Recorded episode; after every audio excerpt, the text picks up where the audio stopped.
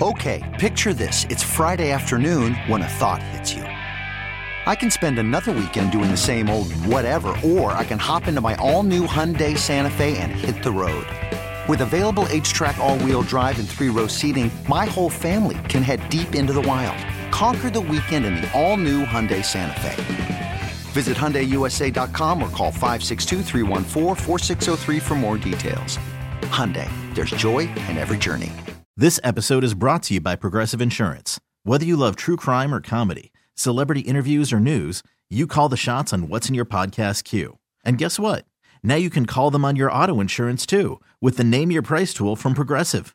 It works just the way it sounds. You tell Progressive how much you want to pay for car insurance, and they'll show you coverage options that fit your budget.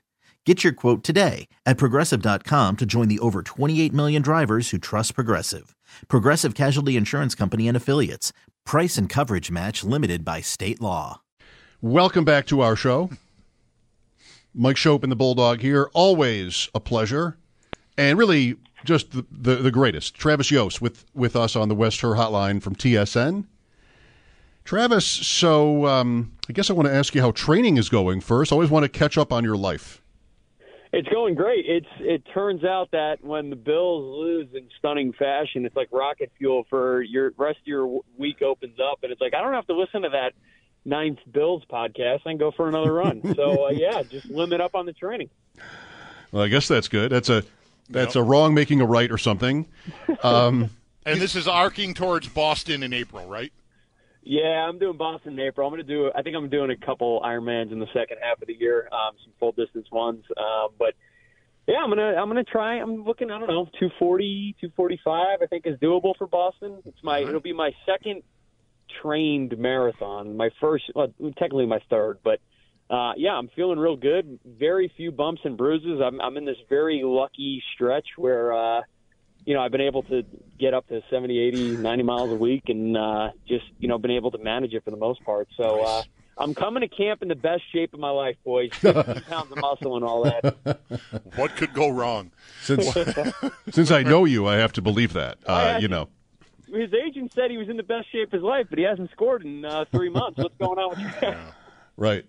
I don't want to spend a lot of time here, Travis, but do you at all feel like you're piling on when you share your observations about the ineptitude of the league and certain aspects of the All Star festivities, because I sort of do. Like it, it feels like an easy mark, um, but I feel like the league sort of continuously just sort of steps in it, and I, you know, maybe there's no pleasing some of us. I, I guess I'd want, I maybe want to say, but it just, man, there's just some stuff that goes on it, it, around these events that are inex- inexplicably poorly handled.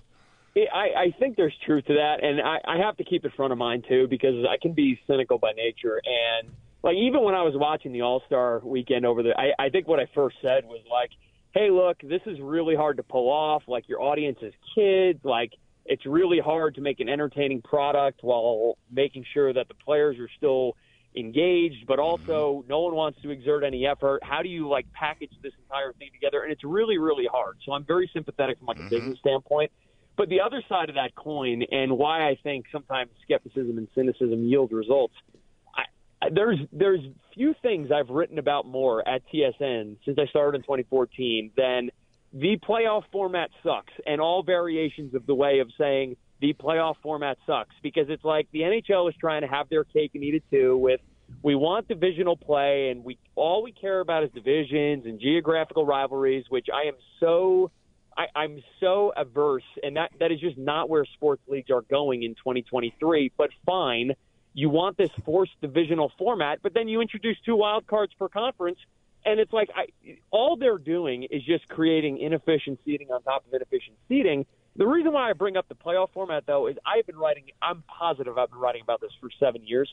Um, this was the first stretch. It felt like where I really feel like uh, the commentary or opinion, including the players for that matter, in and around heading into All Star Weekend was like, yeah, the the playoff format's kind of lacking. So you know, yeah. I, I, I take the point, uh, and and I you know I, I try and keep in front of mind that I'm not perfect about it. Sometimes I feel like I'm a little overly critical. On the other hand, like I look at this and I'm like, this is something I've been jumping up and down about for seven years. and you're starting to see the NHL and players grease the wheels just a mm-hmm. little bit for, yeah, maybe there will be a couple tweaks and changes. I thought this weekend was illuminating because I thought it was the first time they actually opened the door to saying, yeah, we're probably going to change something here. And by the way, people probably won't like it. I probably won't like it, but they are at least listening. And I have to think Sidney's Crosby, Sidney Crosby's comment um, about kind of rolling back to a true one eight and not, mm-hmm. a true one eight, not the top three divisional winners get the top three seats. I think his comment and his sentiment carries a lot of weight, and I think you saw a lot of uh, I, a number of players kind of moving in lockstep and joining that comment. And to me, that I mean, that goes back to what we started writing about seven years ago, which is like this this doesn't work the way yep. the league thinks it does. Plus, we're staring down the Leafs and the Lightning again in the first round, and we've known that since like election day. Uh, so it's a lot, a lot of the drama. But but to, to that point too, right? And then I get I get killed. Oh, it's Maple Leafs. You're pro Maple Leafs. I started writing about this when St. Louis and Chicago did it back to back in 2015 and 2016. We knew that matchup was happening months in advance, and I I get it. It may not have had the same uh, information, I mean, the explosion of information and the criticism and complaining from Leafs fans proper, and I get it, they're not as big a fan bases, but Chicago and St. Louis were similarly situated. Minnesota was impacted last year the same way Toronto was, and it's like you're going for as long as you have a talent imbalance in any division, you are going to have problems seeding it in the current format. And I just, I, I have all the time in the world for how the NHL creates revenue and generates revenue, and I think fans, including myself, are a little too uh, a little too blunt or a little too brazen from time to time in skirting um, how how important it is to truly make money to make this vehicle work. But come playoff time, competition matters. The players care, the coaches care, the owners care, the league cares. You can't have a format where you're basically flipping a coin on seating. I mean, it can't work like that. Yeah, the Bulldogs question before we move on about like it just feels almost so redundant or I don't know, whatever, just to be criticizing the league. We all have sort of the same instincts, I think, in this way. But what makes me want to never quit is the way Bettman reacts to it, which is just like they've never had a problem. Yeah, in, any, in any area, they've never had a problem. We have secret polls that tell us that we love the digital boards and we love. I mean, just everything is always fine. And I mean, the, I would never get anywhere with him, but I would never want to stop trying. I will make. Uh, I, I think Gary Bettman is utterly brilliant. Um, I, I mean that. I will also underline your comment with this. Um, he famously, infamously, uh, was the last bastion or one of the last bastions of, hey, fighting. And by the way, this is all because it was in lawsuit and on legal pleadings. Mm-hmm. Fighting is actually valuable because it cools the temperature on the ice. Was a real comment that came out of his mouth years ago, and that was when everyone was like, "Eh, the stage fighting it kind of doesn't make sense anymore." And by the way, it was in lockstep with Gary Bettman being one of the last.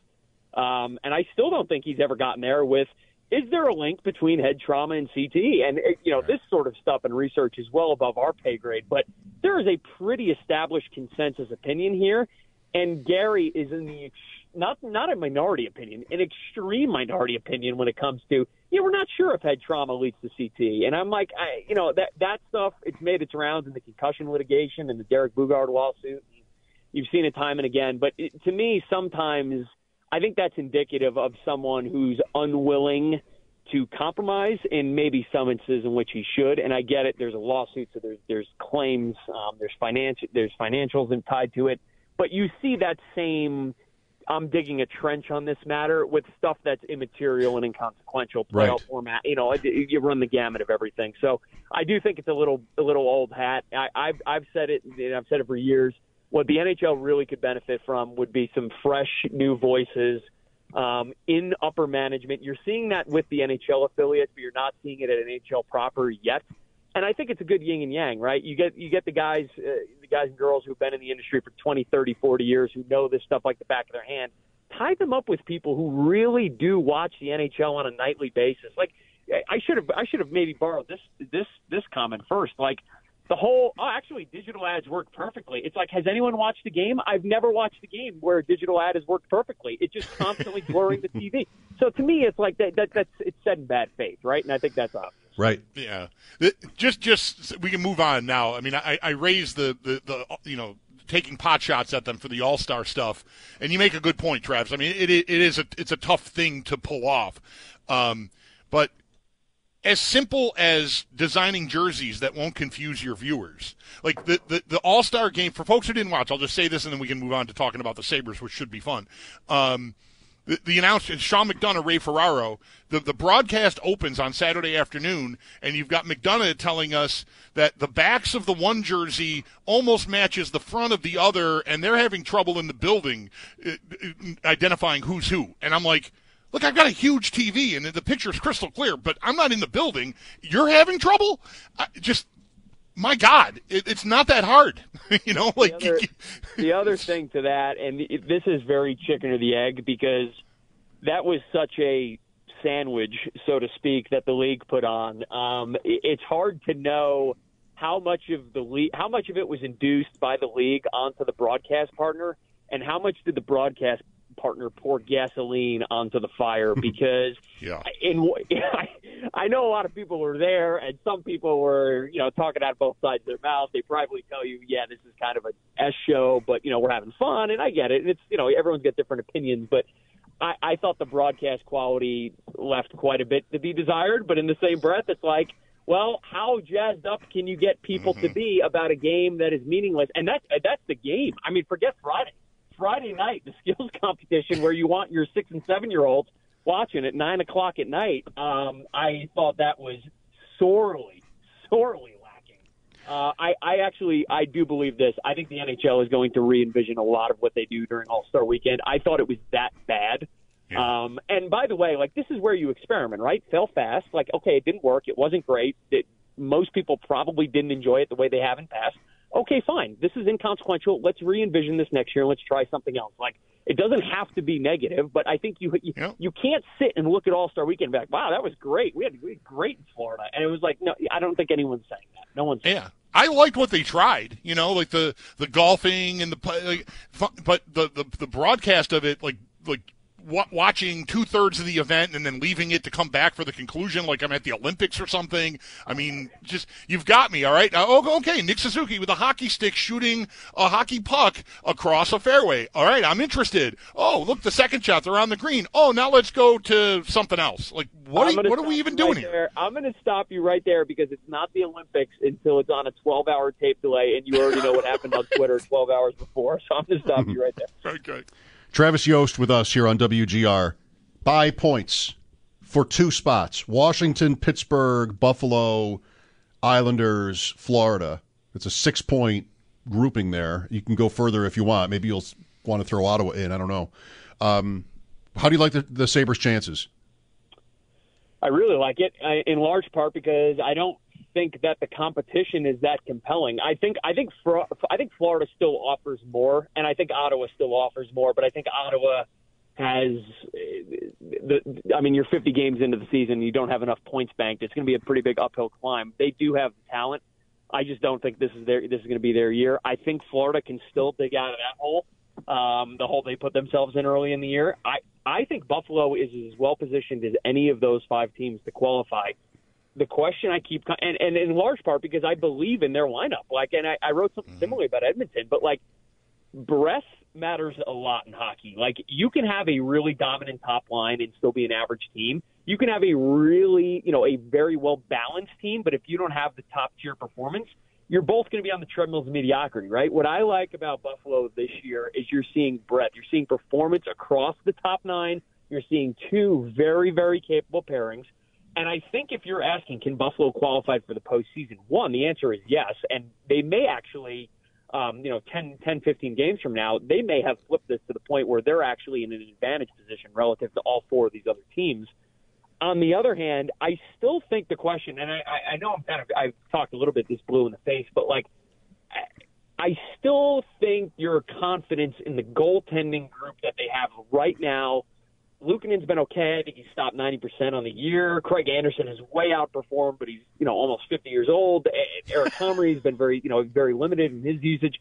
I still think this is ultimately a goaltending question. And why I say that is because I do think Buffalo can get 50 to 51% of the goal share or expected goals at even strength. I think the power play can hang in. So the question is, can your goaltending hang up just enough, especially relative to these other four teams – uh, I don't know that to be the case. It's an obvious risk area for Buffalo. It's a position they neglected to some degree as they were coming through this transition. I don't know. I think an interesting question is would they have acted differently in the offseason if they knew that the lineup was going to yield the same results that they did the last two months of last year because they have. Mm-hmm.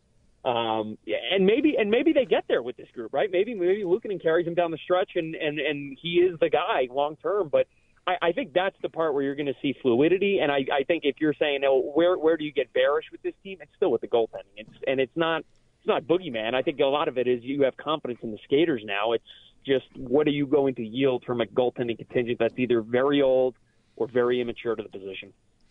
Yeah, any any hopes they have are contingent on Tage Thompson not missing a lot of time, and we, we we don't really know the timing of that injury last Wednesday, the last game they played.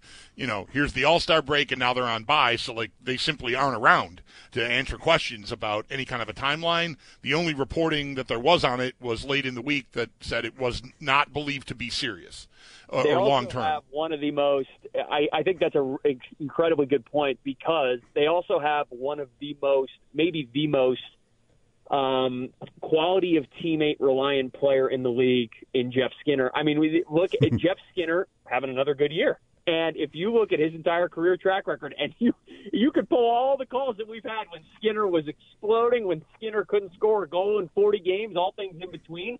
If you look at his career production, even in Carolina, predating that, when he was hot in Carolina, when he was ice cold in Carolina, it almost entirely ties back to who was he playing with on a line on a night to night basis. And that's not a criticism of Skinner. Skinner's a finisher.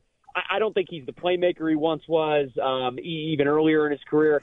But you start taking away players like Thompson out of the scope of Skinner, it starts to impact other players who are creating value, like Skinner, for the Sabres. So yes, obvious point is obvious. They have to stay healthy, but I, I think that's I think that's a pretty important distinction too because Skinner. Yeah. I think Skinner's 20 and 23 this year, having another great year, and he's an important piece in that top nine. We've talked about him, as you said, many times over the years, been good and bad. Dahlin, we've talked about almost every time too, Travis. And just a couple minutes here at the most, if you if you can, just uh, your observations on him. And I mean, he might not win the Norris Trophy, but you know, okay. like we're, we're looking at a guy who looks believable as someone who was drafted 101. Well, let me ask you. So I the, remember we it wasn't it wasn't a year and a half ago where I, I thought Rasmus Dahlin, and again I I I, I think I attribute some of it to the poor talent maybe around him, but mm-hmm. I thought he was playing a little bit slower than than what we saw maybe from his rookie year, and on top of that, I think he was making more mistakes in the defensive zone as the team has improved, oh my goodness, have they been able to tap into his transition game? And he's playing so much quicker now than he ever has. And it's just constant one and duns in the defensive zone, getting his team up on the attack. I have been blown away. And I do think, I love the Norris comment because I do think, I, I think he's a very, very outside chance of the Norris. But look at his look at his pro- production profile this year. Who does it remind you of? Maybe the maybe one of the two or three guys ahead of him in the Norris race. Karlsson, thirty-two year old. yeah, exactly. Erik Karlsson. And right. when Rasmus Dahlin came and was selected by Buffalo, it was like, all right, the ceiling is Karlsson. That seems insane. It, you know, he's a generational defenseman. Uh, and you know what? I don't. I don't think Rasmus Dahlin's going to kiss the ceiling of what Erik Karlsson's ceiling was. But man, if he gets 95 percent of the way there, you're talking about one of the five best defenders in the league. I mean, that, that's where we're at right now. So I, I don't think it's a slight in any way to say, hey, look, he's he's kind of chasing a couple here. But in the same breath, I look at his production profile, and it's like, man, the only player, the way he plays, the way he's producing, his scoring profile, they all look identical to Erik Karlsson, and I think that is very exciting if you're a Sabres fan. Yes. Well, we talked already about the about the race, and Mike ticked off the teams. Um, and Washington and Pittsburgh are the teams in those spots currently. Like who's who's vulnerable? Who's most vulnerable there? Like if the Sabres were to were to make it, like who are they who are they displacing? Is is it the Capitals? I, think it's the Capitals. I, I got to be honest. I don't think the Capitals have been very impressive this year. And like more to the point, Buffalo has. I think Buffalo is plus 16 in goal differential over the course of this year. I mean, they are easily. If you did, if you did a Pythag record based on goal differential, Buffalo is one of the 16 best teams in the league. That's where they're at right now. So I, I absolutely think they can catch Washington. I have learned I will, I will literally, literally never bet against Alex Ovechkin until he retires because he's he's Tom Brady on ice at this point, and and he's going to catch Gretzky, and that that story remains as incredible and as compelling as any. Uh, part of me, uh, but I, I think Pittsburgh's a, a, a slightly better team uh, than Washington. And Washington is not only top heavy, very goaltender reliant now as well. I think they can chase and cut down Washington. Uh, and quite frankly, I think if you resimulated the season, the first 50 so games, um, the way Buffalo has played, they probably have a few more points in the bank. I think they've left a few points on the table relative to how they've played. So it's going to be a super, super fun race down the stretch. But like, I believe Buffalo is one of the best eight teams in the Eastern Conference. I believe that. Maybe they're seven or eight at best, but I believe they're in that top eight. And when is the last time us three have said that? Never. Never. Yeah, we, haven't, don't think, we haven't known you. We haven't known you. To, we've No. never had a conversation Never. like this in February, Travis. 1957. I, I think it hasn't happened. Um, Travis, so before you go, one Bills question. Does how the season ended affect for you your feelings about their future? N- mostly no, and only for one reason, which is this: by like week nine, I, at least for me, I was like, "Oh boy, the offensive line is bad. It's bad, bad." And I, anyone who was watching Bills games knew that the only time they were moving the ball was when Allen was miracle quarterbacking behind the scenes. And if not, I mean, how many times did we watch, even in games where they would win by six, eight, ten points? it constantly felt like the offensive line was under duress, and I think the reason uh, the, the game was awful, and you know, I, I think I think that was probably the worst possible version of that game. In fairness to the Bills, Mhm. but like on the other hand, like the offensive line was a problem all year, and it showed up in the playoffs. And so after you get past that 24-hour window of I'm a fan, I hate this, it sucks, which I think we all lived through. Like by Tuesday, you're like, yeah, the offensive line needs serious work, and on top of that, the defensive line didn't show up either, and but at least you had an injury point there where you took the best play, you stripped the best player off the line, and say, oh yeah, go run it back with this group of players who couldn't get it done a year or two years ago. I I, I had though from midseason on real concerns about the offensive line, and I got to be honest, I was hedging. You know, sometimes profitably, sometimes not. But down the stretch, I was betting against Buffalo pretty regularly against the spread, and I did. I did against Cincinnati too because I, I thought the Cinc- I thought the offensive line was a major hole, and it's such a major hole in relativity to a team like Cincy or Kansas City, where yeah they may have holes too, but not as big of a magnitude. Or and I, I think that's going to be the core focus of the offseason this year. It has to be because I don't think they can let Allen go through another year like that. I know you were one of many who were like, "Why are the Bengals six point underdogs?" And me, I didn't all- get it. all- I, I really didn't get it. I took 'em- I, took I teased them. I took a money line. I, I and it wasn't it wasn't like oh I think Cincinnati's the greatest team in the world. I'm like. We are all watching this Bills game, right? Like it's it's a lot of like cute plays and like wow, great individual efforts, but it wasn't like the machine that we I think had become accustomed to. And Mm-hmm. I, I thought that line, I thought it was a bad line from the jump. I, all knowing, responded to your tweet. You know what to do, right? I was saying all week the line is so suspicious, That's true. but sometimes, you know, it- anything can be right. Anything can be right. Okay, almost. Travis, always a pleasure. Thank you so much.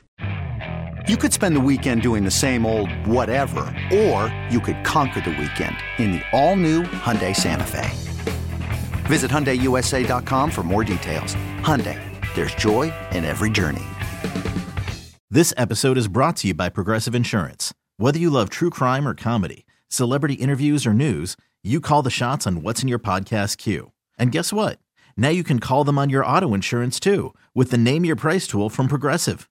It works just the way it sounds. You tell Progressive how much you want to pay for car insurance, and they'll show you coverage options that fit your budget.